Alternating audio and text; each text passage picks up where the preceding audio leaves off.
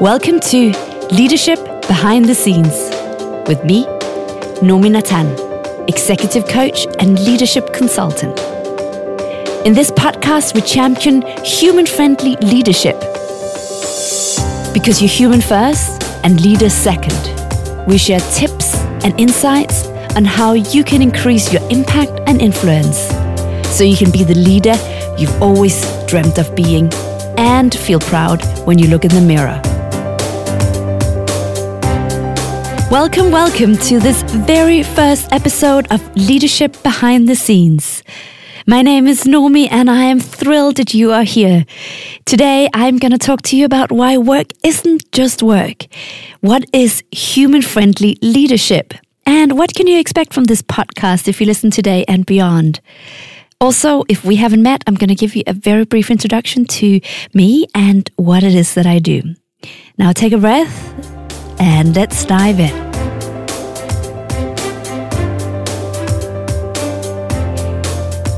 Work isn't just work. So often people say, well, don't worry about it, it's just work. And that sort of implies that you shouldn't be feeling very strongly about something work related because, yeah, it's just work. You know what? There's nothing just about work. For most of us, it's where we derive a huge part of our identity, of who we are, what we are in the world, how we contribute. It's to do with what we do for what we call work. It's also where most of us spend most of our waking hours, our best quality hours we give to something we call work.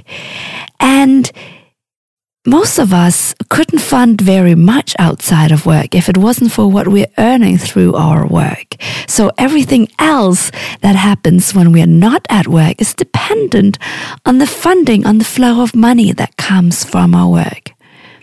On top of that, it's how we categorize other people. It's how we make sense of each other maybe it's not right, but it's pretty much true that next after talking about how the weather is, we ask each other, so what do you do? And it can be an annoying question and it can be a welcomed question depending on how you feel about your work at that time. But we all do it. It's how we make a sense of ourselves and each other. We derive huge amounts of achievement, frustration, satisfaction, confidence, self doubts, all kinds of things we derive from work. So it isn't just work. Sometimes my clients will come to me and they'll say, Oh, I had to apologize. You know, I kind of got emotional in there, or I, I couldn't quite keep it together, they'll say. And then they tell me that, you know, they were having to tell someone that they no longer had a job or they had to say, well, I've been told I no longer have a job. And I say, good for you that you couldn't quite keep it together because the fact that you showed some emotion in my world, that's a sign that you care, that it matters, and that you're a healthy human being that can actually feel something when something significant happens. It's a good thing you care about your work and your colleagues and your place in that world. It makes sense.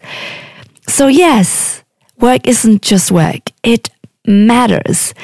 And we need to give ourselves, we need to give ourselves and each other permission to feel things about work. And we need to find a language to express it. This is one of the things that's really missing. So a while back, I started talking about human friendly leadership, and I felt really silly when I first started talking about it because, you know, isn't all leadership about human beings? But it turns out that a lot of times leadership is about processes and efficiencies and managing numbers and crunching it into an Excel spreadsheet or a performance management tool. And not that there's anything wrong with that because that absolutely serves a really important purpose. But it just seems we forget that basic human qualities and basic human relationship skills are an essential part of what makes a great leader and what make, makes leadership work. There is no replacement for genuinely caring and being interested in other people. You know, when people want to learn, well, how do I motivate my people? How do I get the best out of them? Well, if you're not genuinely interested in them, and if you don't genuinely want to actually listen to what it's like being them, I don't know how far you'll get at getting the best out of them. I don't know how much you can really do in terms of growing them and developing them. They might do it for themselves if you're lucky, if you have a highly motivated high achiever. But really, the basic human skills are so important. And somewhere along the line, they've been called soft skills. People often say to me, oh, we don't want anything too soft and fluffy and definitely not too pink. And you know what? There's nothing soft and fluffy about human basic skills about humanity. It's essentials. We need that. And we need to give ourselves permission to talk about work and the emotional side of it because everyone wants you to be passionate about work. They want your enthusiasm. They want your dedication. They want your fire. And if they want that, they're also going to have to take the other side of it, which is your frustration, your disappointment, your hurt when things aren't working out the way we want them to. This is what this podcast is about. It's about the intangible stuff. You know, so often people will say to me, oh, we followed all the processes. We've done all the right things. You know, the people that needed to leave the organizations have left and somehow things aren't quite right. I can't quite put my finger on it. I don't know what it is, but something isn't working. When is it going to be fun again? When are people going to feel inspired again? When, when is it going to just gel? What's it going to take for this team to really lift and to really go to magical places? I don't get it. What's missing? It's the human stuff. It's hard because there's not a simple equation that will give you the solution. There's not a simple this plus this equals, yay, all the great results you want in the world. It's messy and it's fussy and it's meaningful and it requires you to do your own work too because you want to develop others and you want to develop teams and you want to create a stronger, better culture in your organization. You want your leadership teams to work better, well, you have to work your own stuff too. There's no escaping it.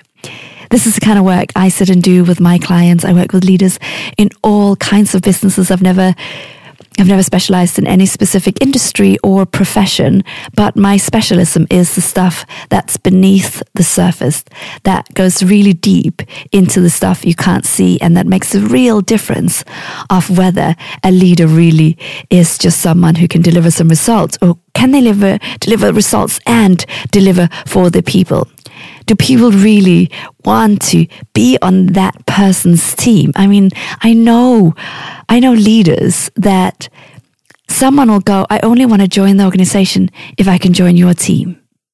Right? That's the power that some leaders have. People want to follow them. Are you one of those? So if we haven't met yet, my name is Nomi, as you've already gathered. If you're wondering about the accent, if you're one of those people that's trying to figure out what's this accent, I couldn't tell you. I've picked up quite a few things in the many places I've lived along the way.